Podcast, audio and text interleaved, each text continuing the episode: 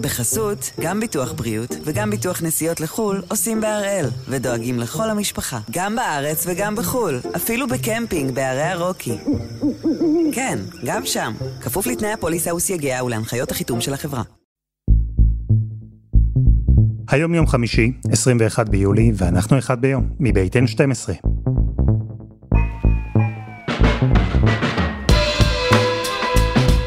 אני אלעד שמחה יוף, ואנחנו כאן כדי להבין טוב יותר מה קורה סביבנו, סיפור אחד ביום, כל יום.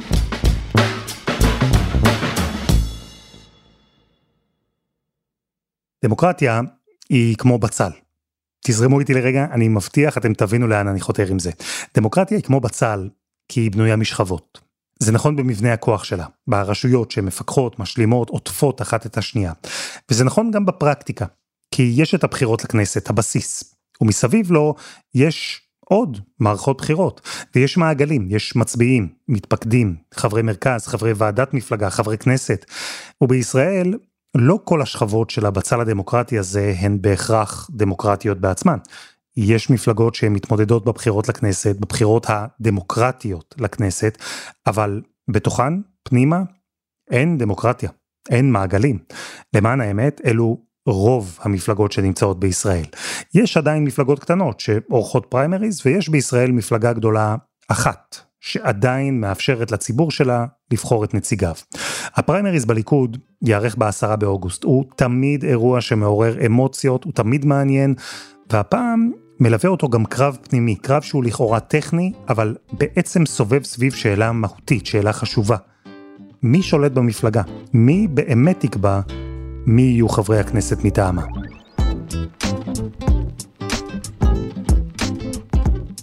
אז הפעם אנחנו עם הפריימריז בליכוד.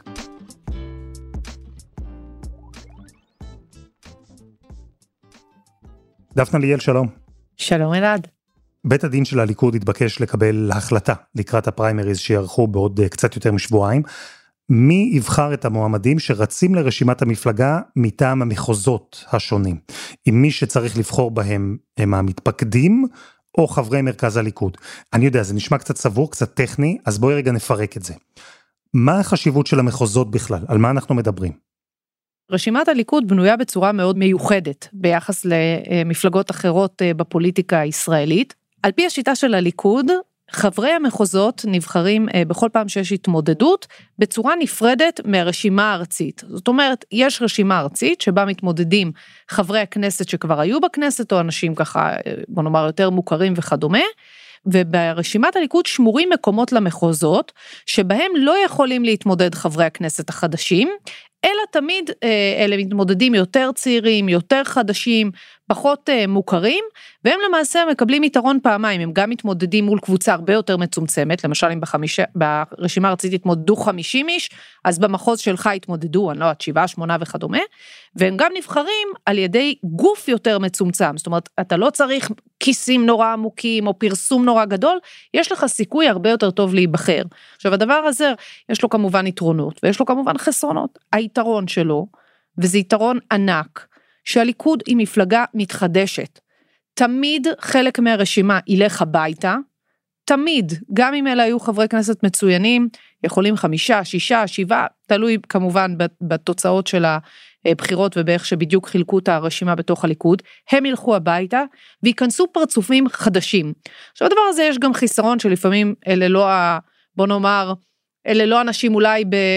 עם אותה שיעור קומה שהיית רוצה לראות, או אה, ברשימה הארצית, אני כמובן מדברת על מקרים ספציפיים, לא כמובן על כולם, כי נבחרו גם חברי כנסת מעולים דרך המחוזות לאורך השנים, אבל בוא נאמר, הם אנשים שיושב ראש התנועה בכלל לא מכיר אותם הרבה פעמים, לא יודע בדיוק להגיד מי כן, מי לא, או לכוון את זה בדיוק כמו שהוא רוצה, אבל מצד שני, תחשוב על אדם מבחוץ שרוצה להצטרף לפוליטיקה וחושב לאן כדאי לו לבוא. האם כדאי לו לבוא למרץ, שבה נבחרים תמיד אותם ארבעה אנשים, או לעבודה, שבו סביר להניח ייבחרו האנשים הכי ותיקים והכי מוכרים, או לליכוד, שבו נותנים לו כל פעם בין חמישה לשישה, שבעה, עשרה מקומות, שהם פתוחים באמת כמעט, כמעט לכל אחד, וזה זה לפעמים גם עקב האכילס של התנועה, אבל זה גם הסוד שלה.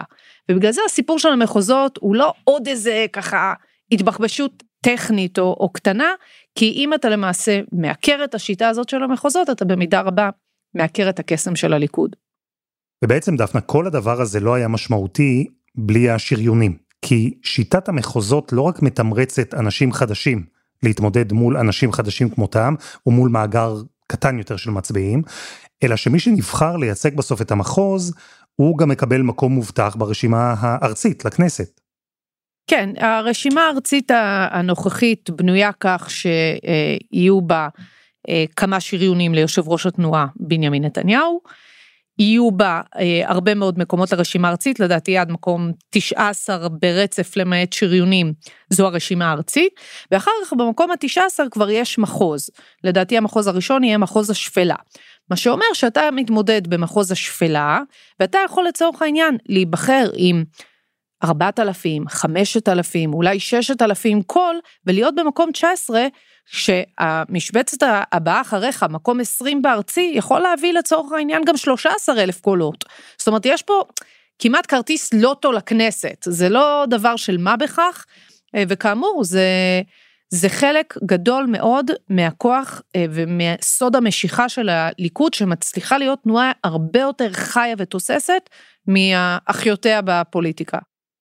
אמרת שנכנסו כבר חברי כנסת בולטים דרך המחוזות בשיטה הזו, מי למשל? תראה, למעשה, המון חברי כנסת מהליכוד שאנחנו מכירים והם מאוד מאוד בולטים, התחילו את דרכם דרך המחוזות, גם בסבב הזה חברי כנסת אה, כמו שלמה קרעי, אופיר כץ, נכנסו דרך המחוזות והתבלטו בעשייה שלהם בכנסת, אבל יש גם כאלה שהתחילו את דרכם דרך המחוזות, כמו נגיד דוד ביטן שנבחר במחוז השפלה ואחר כך כבר היה צריך לרוץ בארצי, או מיקי זוהר שהתחיל במחוז דרום, ואחר כך כבר רץ ברשימה ארצית, ולמעשה הרבה מאוד מהאנשים שמוכרים היום בליכוד התחילו את דרכם במחוזות, פשוט בסבב הבא, הם כבר צריכים לרוץ ברשימה הארצית, וזו גם שיטה חכמה, כי למעשה מי שטוב ובולט ומוערך שורד, ומי שפחות טוב נפלט החוצה. זה למעשה סיפור המחוזות על רגל אחת. והקרב שאנחנו מדברים עליו עכשיו, הוא סביב השאלה מי יבחר את המחוזות. האם אלה יהיו חברי המרכז, שזה גוף מאוד מצומצם יחסית וקטן, או כלל המתפקדים באותו אה, מחוז, שזה נשמע דבר טכני וקטן, אבל זה לא בדיוק ככה. למה? מה בקרב הזה הופך אותו לכל כך משמעותי? זה קרב משמעותי מכמה טעמים, כי עד אה, לרגע זה, בליכוד נערכו אה, לבחירת מחוזות על פי חברי המרכז, שזה גוף מאוד מאוד מאוד מצומצם, שקל מאוד להפעיל בו דילים. כל הדילים של הפריימריז האלה שהם דילים משולבים, חלק לרשימה הארצית, חלק על מחוזות וכדומה, היו בנויים סביב ההנחה שהגוף הבוחר מאוד קטן, אפשר לעשות עליו מניפולציות יחסית בקלות, והיה ניסיון של לא מעט חברי כנסת להכניס דרך המחוזות אנשים שמזוהים איתם, אנשי שלומם מה שנקרא, כמו סיעות קטנות בתוך הסיעות. אה, ונתניהו לא רצה את זה, הוא לא רצה למשל שלאדם כמו דוד ביטן או ישראל כץ או לא משנה, אפילו אם זה חיים כץ, יהיה מישהו שהוא הצליח להכניס לכנסת ויהיה רשום על שמו, והוא יהיה יותר נאמן לו מאשר אה, לצורך העניין לנתניהו, אני רק מסבירה את, ה, את העיקרון. אז קודם כל, נתניהו רוצה שזה יעבור למתפקדים כדי לשבור ולהחליש את שאר השחקנים אה, שנמצאים בזירה, למנוע מצב שדרך הדילים הזה נוצרות כל מיני שיתופי פעולה אה, וחיבורים שיכולים יום אחד באמת לגדול לאיזשהו שיתוף פוליטי ש, שאולי יציק לו. ואני חושבת שהוא גם חשב שבדרך הזו הוא, הוא יוכל להבטיח שיבחרו אה, מתמודדים יותר אה, קונסנזוסיאליים. נתניהו רצה למשל להשאיר לעצמו מרחב תמרון, שהוא מחליט למשל להריץ אדם כמו בועז ביסמוט, נגיד במחוז דן, ואז כשאתה כבר פותח את הקאדר ומאפשר לכל המתפקדים מאותו מחוז אה, להצביע, ואתה כבר מדבר על גוף שהוא, גוף בוחר שהוא הרבה יותר גדול, אז אתה מגדיל את הסיכוי של נתניהו להשפיע, ושיבחרו אנשים יותר מוכרים עם איזשהו recognition. אבל למה זה כל כך חשוב? למה נתניהו בעצם נלחם ממש כדי שהמתפקדים הם שיבחרו את נציגי המחוזות ולא המרכז? למה כל כך חשוב לנתניהו שתהיה לו שליטה על הזהות של, אה, לא יודע, מקום 20 ומשהו ברשימת הליכוד לכנסת? זה כל כך חשוב כי אה, בניתוח שנתניהו עושה לעצמו פעם, הוא אומר לעצמו שהוא כבר די מיצה את התמיכה בימין, הפעם אפילו עוד יותר מפעמים קודמות, כי פעמים קודמות הוא היה צריך לשכנע, זה, אם לא תבואו להצביע, אז יעלה שלטון אחר, ו... אה, וכדומה, וחלק האמינו וחלק פחות. הפעם הם כבר מאמינים, אחרי שקמה ממשלה אחרת לגמרי, עם בנט ולפיד ורע"מ וכדומה, אז הוא מרגיש מאוד בטוח בצד שלו, באשר ליכולת להמריץ את האנשים שלו. כל הפוליטיקה שלנו עברה מזמן להיות פוליטיקה של המרצה. אה, ולא בהכרח פוליטיקה של שכנוע, והוא אומר לעצמו עכשיו אני עם ההמרצה סיימתי, עכשיו אני צריך, רק אני צריך לשכנע מנדט, שניים, לעבור אליי, כל האנשי שר אולי לשעבר, אנשי בנט לשעבר, ואם אני אביא אותם אני אכריע את הבחירות ושלום על ישראל, יהיה לי 61 וכדומה. כל מערכת הבחירות הזו היא על ניסיון הריהביליטציה של נתניהו לשכנע את הציבור שהוא יותר ממלכתי, שרשימת הליכוד יותר ממלכתית. ושוב, זה לא שרשימת הליכוד מכריעה הכל, בסוף אה, הרבה דברים יפלו ויקומו על נתניהו, אבל זה האתגר שמונח בפניו כרגע, והוא רוצה רשימה שהוא יכול ככה לרוץ איתה, ולא כל שני וחמישי אה, תאמר שצריך, אה, לא יודעת, לשפוך אקונומיקה לבית המשפט, או שצריך חוק צרפתי שלכל חברי הכנסת אמירות שכמובן נתניהו יתנער מהם. ולכן הדבר הזה חשוב לו, לכן הוא נלחם עליו, גם כאמור עוד דיון, עוד ערעור, לא עזר. הוא כאמור נעול על כך שזו השיטה. אגב, הנימוקים ש, שבית הדין העלה, הם לא נימוקים מהעולמות האלה. הנימוקים שבית הדין העלה הם שזו שיטה הרבה יותר הגיונית. כי חברי המרכז כמה אלפי אנשים שנמצאים בכל רחבי הארץ, והוא אמר הרבה יותר הגיוני שאדם שרוצה אה, להיות נציג מחוז דן בכנסת, ייבחר על ידי אנש, מתפקדי מחוז דן, שמכירים אותו, אולי יודעים מה הוא עשה בשביל מחוז דן, הוא יצטרך ללכת ולכתת רגליים בין אנשי מחוז דן ולא לנסוע לאילת ולבאר שבע וכדומה, הם בעצם אמרו, זו פשוט שיטה יותר הגיונית. אבל הנימוקים האלה הם כבר הנימוקים המשפטיים. שלהערכתי נועדו אה, ככה לתמוך את הקונסטרוקציה הפוליטית שנתניהו חפץ בה. יש בזה היגיון, כלומר אני מבין שמאחורי הנימוק הזה מסתתרת האמת, והיא שנתניהו רוצה להוציא את הכוח ממרכז הליכוד, מחברי הכנסת שחזקים במרכז הליכוד, ובמידה מסוימת להחזיר את השליטה לעצמו, בזה שהמתפקדים יבחרו את נציגי המחוזות. אבל יש בזה גם היגיון בטיעון הזה שמתפקדי מחוז דן נניח, הם יבחרו את הנציג של מחוז דן. אז מה טוענים המתנגדים? כן, קודם כל חיים כץ, שהוא יושב ראש המרכז, הוא אדם מאוד חזק בליכוד, עם אה, מפקד ענק של התעשייה האווירית, אה, איש שעומד בראש הגוף הזה, וכמובן כמי שאמון על הגוף הזה רוצה שהכוח יישאר בגוף הזה, אה, ואני חושבת שיש לו עוד נימוק משמעותי שמדבר על שינוי הכללים תוך כדי תנועה. תחשוב שאדם שבאמת רצה ונערך אה, להתמודדות, איש לא ידע באמת מתי יהיו הבחירות, אבל לצורך העניין יודע שהוא מכוון להתמודדות אה, באמצעות המחוז, ויודע שעד היום שיטת הבחירות הייתה באמצעות המרכז, אז הוא כבר השקיע בזה, אתה יודע, הלך, דיבר, סגר דילים, עשה מה שצריך, והנה, תקשיב, אנחנו 20 יום לפני הבחירות, ופתאום אומרים לו, רגע, רגע, הגוף הבוחר משתנה. אז גם במובן הזה יש איזו אי נוחות, אז יגידו לך בבית הדין, אף אחד לא התחייב על השיטה, ואף אחד לא אמר איך ייבחרו, אבל ברור שיש פה איזה אי נוחות מצידם, שאנשים שנערכו והקדישו לזה מזמנם, אה, וחלקם גם אה, מכספם, וגילו ברגע האחרון שהם כיוונו לקהלים הלא נכונים. ובעצם בית הדין של הליכוד הולך עם נתניהו, זה מה שמסתמן, המתפקדים הם שיבחרו את נציגי המחוזות. זה ניצחון שלו, זה מה שאנחנו רואים כאן. אה, אני חושבת שאנחנו רואים פה אה, ניסיון של נתניהו להתאים כל הזמן את המפלגה לאינטרסים הפוליטיים שלו, שהוא תופס אותם גם אינטרסים של המפלגה. אה, כמי שצריך להוביל אותה לניצחון בבחירות, ואני חושבת שאנחנו רואים פה גם ביטוי לעוצמה האדירה של נתניהו, למרות שבאמת האנשים הכי חזקים בליכוד, בין אם זה ישראל כץ, או דוד ביטן, או חיים כץ, או למעשה כל חברי המרכז לא רצו את השינוי הזה, הוא עדיין הצליח לכופף את היד אה, ולכפות את השיטה שלו, ואף אחד לא העז כמעט לפתוח פה ולצפצף, קצת אולי דוד ביטן אה, בשידורים שלו בתקשורת, אבל מעבר לזה, כולם הבינו שאם הם יצאו נגד נתניהו, הם יכולים להיפגע פגיעה קשה מאוד, אה, עד כדי להסכים לשיטה שהם כאמור ממש ממש אה, לא מסכימים איתה וממש לא משרתת אותם, זה מעיד על, ה, על העוצמה הגדולה שלו, על השליטה שלו במנגנונים הפנימיים שהיא שליטה כמעט אה, מוחלטת, ועל כך שבנימין נתניהו כיום ב, בליכוד הוא האיש על פיו יישק דבר. זהו, שבליכוד, ולא רק בליכוד, אבל שם זה אולי בולט יותר, השיטה הדמוקרטית, זו שפותחת את ההצבעה לציבור, היא עומדת כל פעם בניסיונות של אנשים, של אינטרסים שונים, לעצב אותה, לכופף אותה. ככה שהיא תישאר דמוקרטית, נכון, אבל היא תתאים גם יותר לצרכים שלהם. ועל זה בדיוק רצינו לדבר עם פרופסור עופר קניג, עמית מחקר במכון הישראלי לדמוקרטיה ומהמכללה האקדמית אשקלון, על איך הפריימריז השתנה במהלך השנים בהתאם לצרכים השונים. ונתחיל את הסיפור מההתחלה, עוד לפני שבליכוד היה בכלל פריימריז. למעשה עד 1977, מי שקבע את הרשימה זה סוג של ועדה מסדרת, כמו שהיה גם במפא"י דרך אגב, ישב אה, מנחם בגין ועוד איזה שניים שלושה פונקציונרים מהנהגת המפלגה והרכיבו את הרשימה.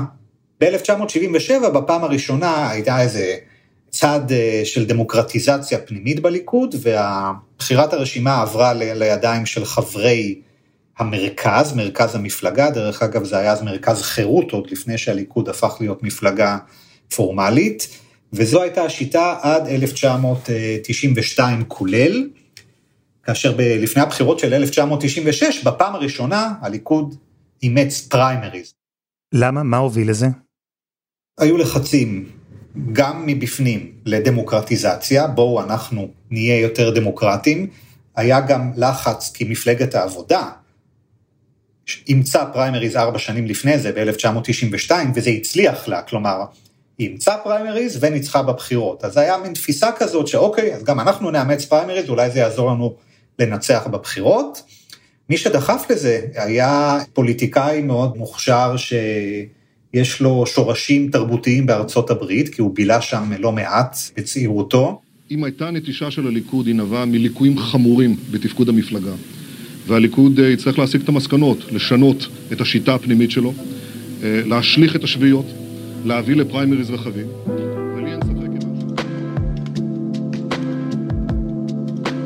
אז, בשנת 96, הפריימריז היה אירוע אחר, הוא היה מושך, היה לו ניחוח זר של דמוקרטיות גדולות וותיקות, והליכוד עקב אחרי מפלגת העבודה, הוא אימץ את השיטה והגיע לשלטון. אלא שאז, לאיש שקידם ודחף את הפריימריז, היו רעיונות אחרים. אבל קודם חסות אחת, וממש מיד חוזרים.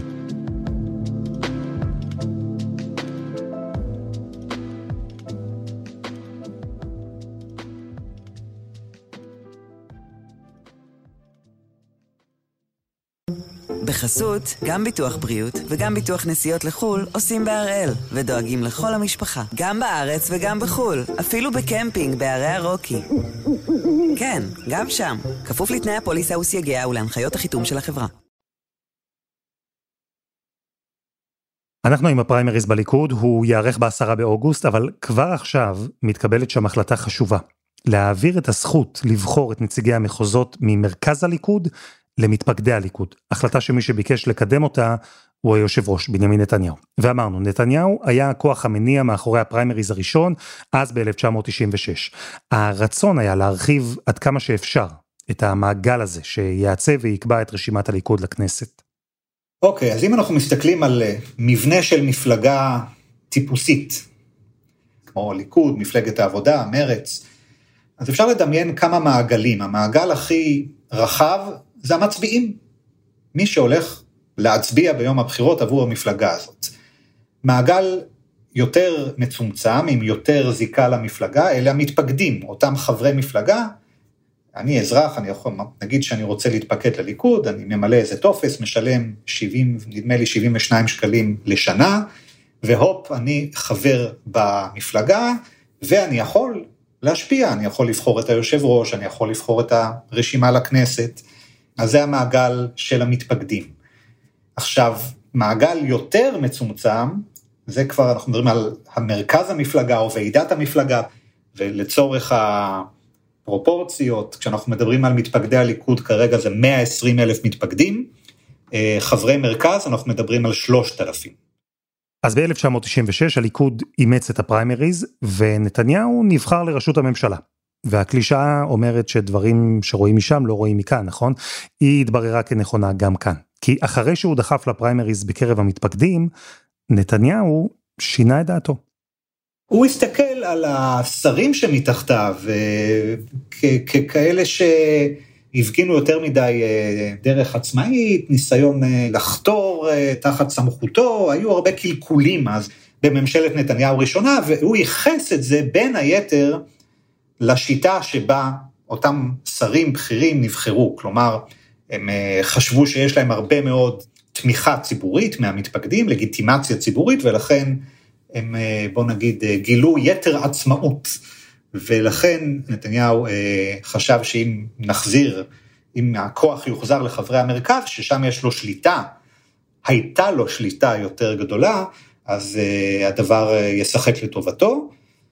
ולכן, אחרי התנסות חד פעמית ב-1996 בפריימריז, כבר שנה, שנתיים לאחר מכן, נתניהו, בעזרתו של ליברמן, אז עוד מנכ"ל הליכוד, שינו את השיטה והחזירו את הכוח לחברי מרכז המפלגה.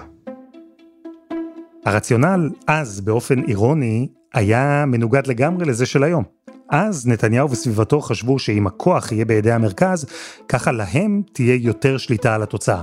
והיום אמרנו, הם חושבים הפוך, הם רוצים להעביר את הכוח מהמרכז למתפקדים, כדי להשיג שליטה. והשינוי הזה בתפיסה הוא קרה אז, בתקופה שבה מרכז הליכוד הפך למקום הכי חזק במפלגה, יש שאמרו אפילו הכי חזק במדינה.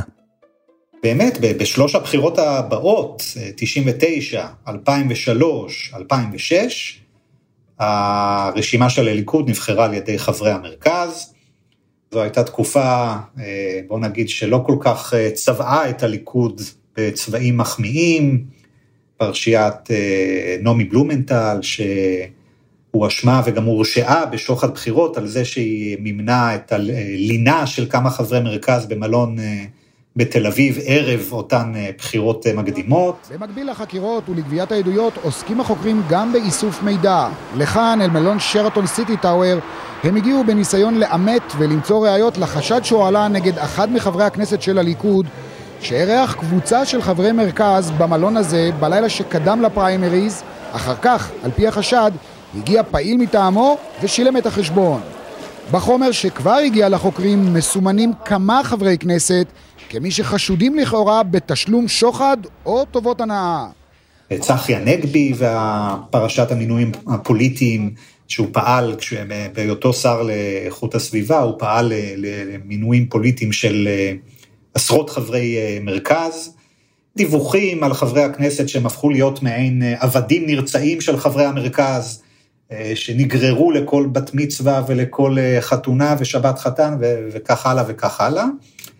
פגע מאוד בדימוי של הליכוד באותן שנים, ולכן כשנתניהו חזר לתפקיד יושב ראש המפלגה, הוא דחף לחזור לפריימריז, ליטול את הכוח מחברי המרכז ולהחזיר אותו לכלל המתפקדים, וזו הייתה השיטה מאז אה, שנת 2009.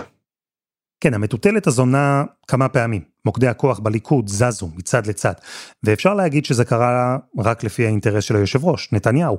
אבל זה לא יהיה מדויק, כי הייתה גם מחשבה על האינטרס של המפלגה. מה בעצם יוביל לרשימה איכותית יותר?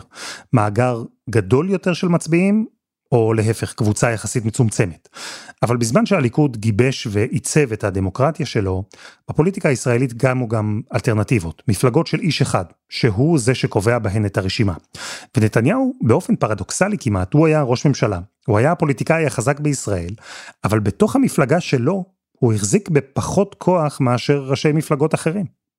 ב-2015, בפעם הראשונה, נהייתה לנו חיה חדשה, שריונים של היושב ראש ניתנו אה, לנתניהו, ב-2015 זה היו שניים, אה, ב-2019 זה כבר היו חמישה-שישה, שריונים, כלומר מקומות ברשימה, שהמפלגה אישרה לנתניהו להביא מועמדים מטעמו מבלי שהם יצטרכו להתמודד בפריימריז. אז זה דבר, תופעה חדשה, שטיפה מאזנת את הכוח של המתפקדים. דרך אגב, אני חושב שזה בסדר גמור. זה לא שכל הרשימה נבחרה על ידי המנהיג. או שכל הרשימה נבחרה על ידי המתפקדים. הרשימה הייתה יותר מאוזנת מהבחינה של מי שבחר אותה, אבל אני חושב שזה דבר טוב, כי ברגע שיש לנו ביזור, הסכנה לשחיתות או לניצול לרעה של, של כוח פוליטי הוא יותר קטן. ושמענו, נתניהו עכשיו נלחם כדי שהמתפקדים הם שיבחרו את נציגי המחוזות ולא המרכז. זה בניסיון לקבל יותר שליטה על זהות הרשימה, לצמצם את הסיכון מבחינתו שמועמדים פרובלמטיים ייכנסו במסלול עוקף כזה למקומות ריאליים ברשימה לכנסת. בעצם ב-2009, 13 ו-15 מי שבחר את המחוזות היו המתפקדים, כמו את שאר הרשימה. ב-2019 שינו את זה ונתנו לחברי המרכז לבחור את המחוזות, ועכשיו נתניהו בסך הכל רוצה להחזיר את המצב למה שהיה עד אפריל 19. מהבחינה הזאת, גם אלה שאומרים שנתניהו רוצה לשנות את הכללים אה, בפעם הראשונה, אה, לתת לחברי, אה, לתת למתפקדים לבחור את המחוזות, זה, זה לא נכון. זו הייתה השיטה גם ב-2009, 13 ו-15. אתה יודע מה תפס אותי מעבר למאבקי הכוח והשליטה? הליכוד הרי היא מפלגה גדולה, הגדולה בישראל. יש לה מסורת של מפלגת שלטון, כבר הרבה שנים. והנה, אפילו היא עוד לא לגמרי פיצחה את עניין הדמוקרטיה הפנימית אצלה, היא עדיין מחפשת את דרכה. ושוב, ראוי לציין, זה קורה באקלים פוליטי שהולך ונהיה פחות ופחות דמוקרטי מסביב. תראה, גם עוד לא פיצחנו את ה... בואו נעזוב רגע את הפריימריז, נלך ל... לשיטת השלטון שלנו, גם שם עוד לא פיצחנו לגמרי, ומנסים אה, לשפר ומנסים לתקן. אז בוודאי ובוודאי שגם במפלגות, וזה בסדר גמור, ואני חושב שזה נובע מהעובדה שצריך להכיר בה, שאין שיטה מושלמת. כל שיטה יש לה את החסרונות שלה, ולכן צריך לשאוף למין שיטה כזאת שהיא, אה, שהחסרונות שלה יהיו כמה שפחות משמעותיים. זו דמוקרטיה, אולי זו דמוקרטיה פחות ישירה, היא יותר עקיפה, כי לא כל המתפקדים בוחרים, אלא רק חברי המרכז, אבל זה בהחלט עדיף לטעמי על מפלגות שבהן אך ורק המנהיג קובע את הרשימה, או ועדה מסדרת קטנטנה כמו אה, מועצת חכמי התורה של ש"ס מסדרת את הרשימה, ששם אין בכלל תהליך של בחירות, זה הכל עניין של מינויים. פה אנחנו מדברים על בחירות. נכון, זה לא תמיד בחירות טהורות, לפעמים יש אי סדרים, לפעמים המניעים הם מניעים מאוד אינטרסנטיים, ואנחנו מכירים את התופעות של קבלני קולות, כלומר, יש הרבה בעיות בבחירות בפריימריז וגם בבחירות במרכז, אבל בואו נזכור שעדיין מדובר בבחירות, ובתור כזה, זה במיוחד לליכוד כמפלגה שמציירת את עצמה כמפלגה עממית, רחבה, עם תמיכה אה, מסיבית אה, בעם, בקרב האזרחים, זה דבר חשוב. פרופסור עופר קניק, תודה. תודה לכם. ותודה לדפנה ליאל. וזה היה אחד ביום של N12. אנחנו בפייסבוק, חפשו אחד ביום, הפודקאסט היומי. העורך שלנו הוא רום אטיק, תחקיר והפקה דני נודלמן, רוני ארניב ועדי חצרוני. על הסאונד יאיר בשן שגם יצר את מוזיקת הפתיחה שלנו, ואני אלעד שמחיוף. אנחנו נהיה כאן שוב, גם בשבוע הבא.